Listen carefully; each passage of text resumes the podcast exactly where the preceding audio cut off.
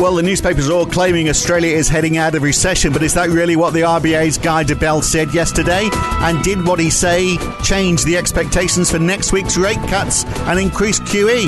US stocks are taking a hammering this morning, except for tech stocks that seem to be impervious to increasing COVID numbers. Perhaps that's because it means we'll be spending more time at home buying tech stuff online.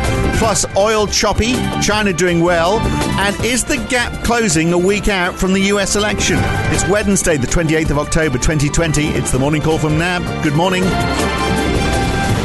Well, the US dollar is back on the slide, down 0.2%. The pound and the Aussie dollar are up around a quarter percent each. The Canadian dollar has bounced back. It's up 0.4%. The euro up a little, about 0.1%. US equities are mixed. The Dow and the S&P are down, more than half a percent down for the Dow, but the Nasdaq is up 0.5%. Now, a chunk of that is Microsoft. It was up 1.3% today ahead of its earnings results later on. Uh, shares in Europe are well down, 1% off the Euro Stoxx 50 and the FTSE 100. Bond yields falling lower, another 3 basis points off 10-year treasuries in the US, heading back down to 0.77%, still much higher than it was at the start of the month, of course. And falls in bond yields across across Europe too, three or four basis points uh, down on 10 years just about everywhere.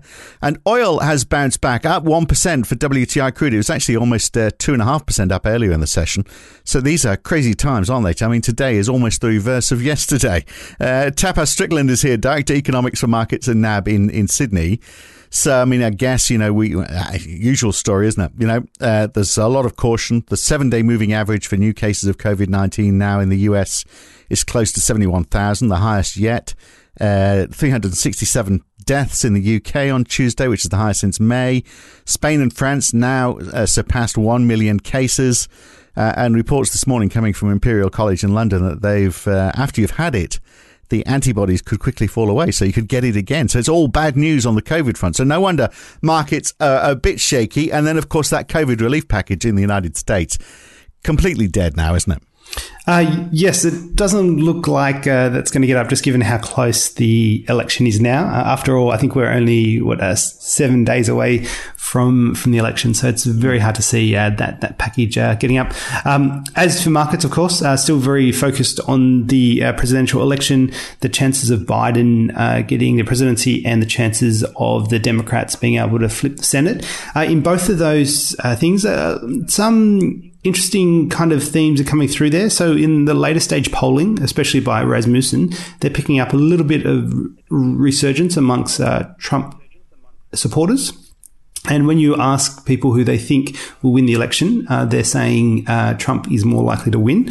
So that's throwing a little bit of doubt out there, I would have to say. Um, it's just starting to creep through that maybe Biden isn't necessarily going to romp home as much as everyone is thinking. But at the same time, this is very late stage mm. polling. And uh, I think about 60 million Americans have already cast their ballots. Um, so, in some sense, um, I think the way the markets are interpreting it is Biden is still likely to uh, become president um, come November.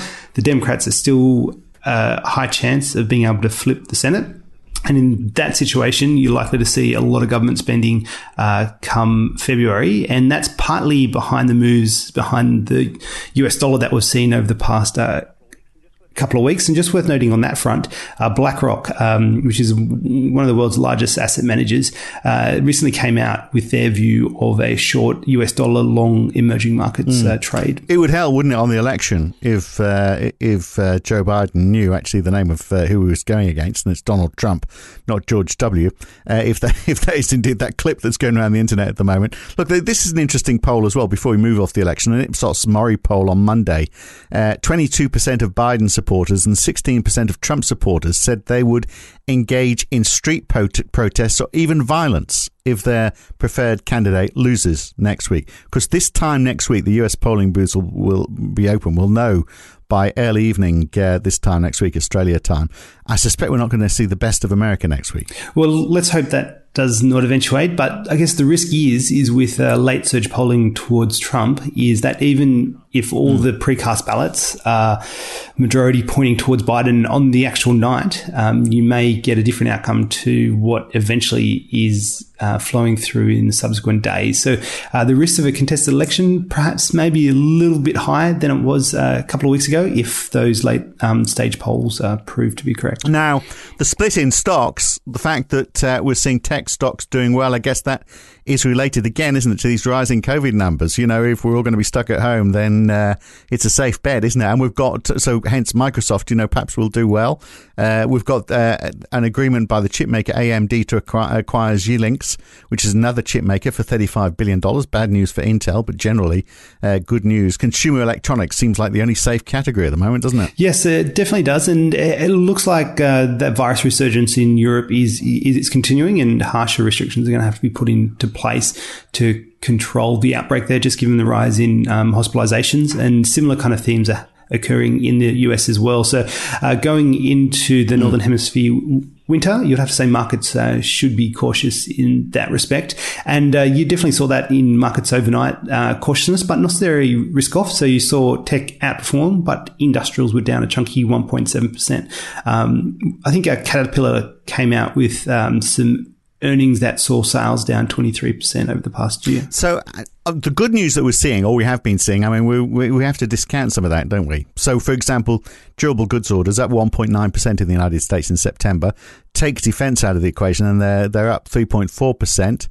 But we've got consumer confidence from the from the conference board falling a little, just 100.9, only just in positive territory and down a little bit from September's number. Almost as everyone knows, you know, the sun might be shining now, but we're we're going back into it. Yeah, so I guess for markets, still very much. Um, balancing the risks from a possible vaccine. Um, so there's still a number of companies out there with their phase three trials, and uh, Pfizer did say yep. that uh, they're expected to release results sometime after the uh, US presidential election, so maybe sometime in November. And markets are still very much on that hope uh, that because that bridge to recovery has been built due to fiscal policy and due to monetary policy, um, that once you do get uh, effective vaccine or effective treatment, um, then uh, you should be able to see um, a fairly quick resumption in um, parts of economic activity that have been able to resume. So I think markets are still holding on to that hope. So I wouldn't necessarily say it's all doom and gloom yet.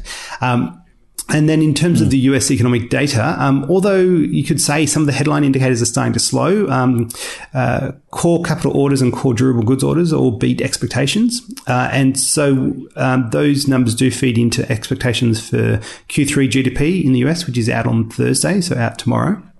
And uh, that's pointing towards uh, GDP rising by 36.2% annualized. Uh, and that comes after a 31.4% 31.4% contraction in Q2. Um, so there has been a quite a sharp pickup in US economic activity in Q3. And of course, the virus resurgence uh, in Q4 does have the potential to uh, slow that recovery. Um, but if you do get a fairly sizable fiscal stimulus, um, that may offset some of that impact as well. Right. Well, look, China, of course, is doing very well. I'm actually very surprised that China has not come up more in this election. Maybe it's because they are doing so well and President Trump doesn't want to draw attention to it. But we had industrial profits for China. Uh, the figures out today 10.1% overnight, I should say, 10.1% up in September month on month, down year on year, but it wasn't as bad in September as they were in, in August when they were down 4.4% year on year. So, yeah, I, I guess, uh, you know, the, the, question about what is the future relationship with China uh, as they rise in power, do they need more of a, a diplomatic relationship with, with China, which I would have thought would be Biden's line, or do they need to continue the tougher road that's been taken by Donald Trump. I would have thought he would be there pointing that out, but maybe, you know, the numbers are just too good and he just doesn't want people talking about China right now. Yeah, so the uh, resurgence in activity in China uh, has been one of the surprising features of uh, 2020. Um, when you look at the level of GDP in China now, it's uh, 3.2% higher than it was pre pandemic, and nowhere else in the world are you seeing that feature. Um, so, uh, that Chinese growth resurgence is uh, very, very important and uh, also very important for Australia as well, just yeah. given our high trade exposure. Well, look, the recession is over for Australia. That's what I'm reading in the newspapers. Their, their interpretation of what Guy Debelle was uh, saying yesterday when he was talking at Senate estimates is is that really what he was saying? And is that the case? And, you know, is there a risk, if that is the case, of a double dip? Because there's always that fear, isn't there? Yeah, so uh, Guy Debelle was a little bit more measured in his comments, and that, uh, I guess, was more um, newspaper uh, columnist doing a little bit of ad lib there. Um, uh, Deputy Governor Debelle did say that um, economic growth in Q3 was likely positive, with the um, recovery in states outside of Victoria likely offsetting the drag from uh, Victoria. And that's pretty much where he left his remarks. And the newspaper columnists have gone on to say that the recession is over. Um, I, think what it is clear is from all the high frequency data that we've been discussing on this morning call, you have seen that resurgence in activity right across Australia. Uh, and it's hoped that as Victoria comes out of lockdown, and indeed uh, some of my colleagues in Melbourne are becoming a little bit more optimistic on the outlook um, as as it does come out of lockdown, that could drive a second wave of momentum across Australia, particularly as you start lifting some of those interstate borders and you get jobs back in, say, aviation and in interstate tourism as well. Um, so there is always the potential that um, that uh, lifting of those restrictions will help um, economic activity. But it's just also important to note that, um, as we've been noting, um, in order to see international borders eased, uh, it's more likely that you need to see an effective vaccine where we don't really have a solid date on that. And according to the government's own forecast, those international borders are likely to remain until the end of next year, which will continue to put pressure on education and uh, international tourism. Yeah, absolutely. Yeah. Well, look, we get the official numbers. That we get the statement on monetary policy from the RBA next next week, don't we? Uh, but what about before that? Uh, so, is there anything there that Guy Debelle said that uh, that changes expectations for uh, for the RBA meeting uh, next week? Are we are we still looking at further rate cuts, more QE? Yes, it does seem like uh, the RBA has primed markets for that. Um, Deputy Governor Debelle did say he didn't want to elaborate on what was could be an important meeting in November. So that gave a pretty good steer that the RBA is going to be doing something. Uh, and uh, NAB uh, is of the view that uh, the RBA will cut the cash rate, uh, the three year yield curve target, and the TFF rate to uh, 0.1, and also undertake QE in the five to 10 year part of the curve as well. So, how important is the, the, the, the, inflation rate, the CPI numbers today for Australia, and what are we expecting from them? Yeah, you'd have to say CPI isn't that important this time around, though historically it has been the most market moving mm. piece of data in Australian markets. Um, in terms of uh, the headline number there, NAB is expecting headline CPI to rise 1.9% Q on Q. And just remember, last quarter it fell 1.9% uh, Q on Q. So uh, pretty much broadly reversing the uh, price declines last quarter. And that's mainly coming about to two factors. So one, petrol prices on average were higher in Q3 than they were in Q2. Uh, and the other one is uh, uh, childcare. So um, the government had a childcare subsidy in, in, in Q2 and uh, took that off in most of Q3. So it's pretty much just a me- mechanical reversal of that factor that's driving most of that headline bounce. When you look at the underlying components of, of inflation, they're likely to remain very soft. And we're expecting trim mean inflation to remain around 1.4%. Right. Yeah. Year on year. Okay. Now, look, oil reserves from the US tonight from the EIA. Uh, normally, perhaps uh, only of passing interest, but oil has been so choppy lately that maybe these are a little bit more important. Of course, it's being pulled down because of lowering demand uh, for oil from COVID, but then on the other side, Libya is signing this ceasefire that could see their oil supplies back online. Uh, but then conversely, again, we've got Storm Zeta uh, crossing the Gulf of Mexico right now, which might actually close down some plants. So there's a lot of moving parts on oil, which is no wonder it's all over the place. Look, the Bank of Canada, that's not all over the place. They're staying put, aren't they? The, the interest rate decision early tomorrow morning.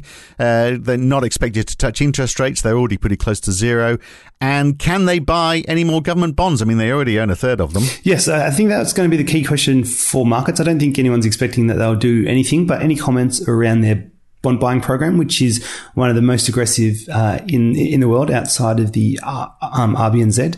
Uh, and as you're noting, they already own a fair chunk of uh, Canadian government debt at the moment. Okay, great. Well, we'll leave it there. Thanks, Tapas. Uh, cheers. Uh, thanks, Phil. Sounds like we're going to have to keep a close eye on those poll numbers over the next seven days, doesn't it? That's it for the morning call for this Wednesday morning. I'm Phil Dobbie for NAB. Back again tomorrow morning. See you then.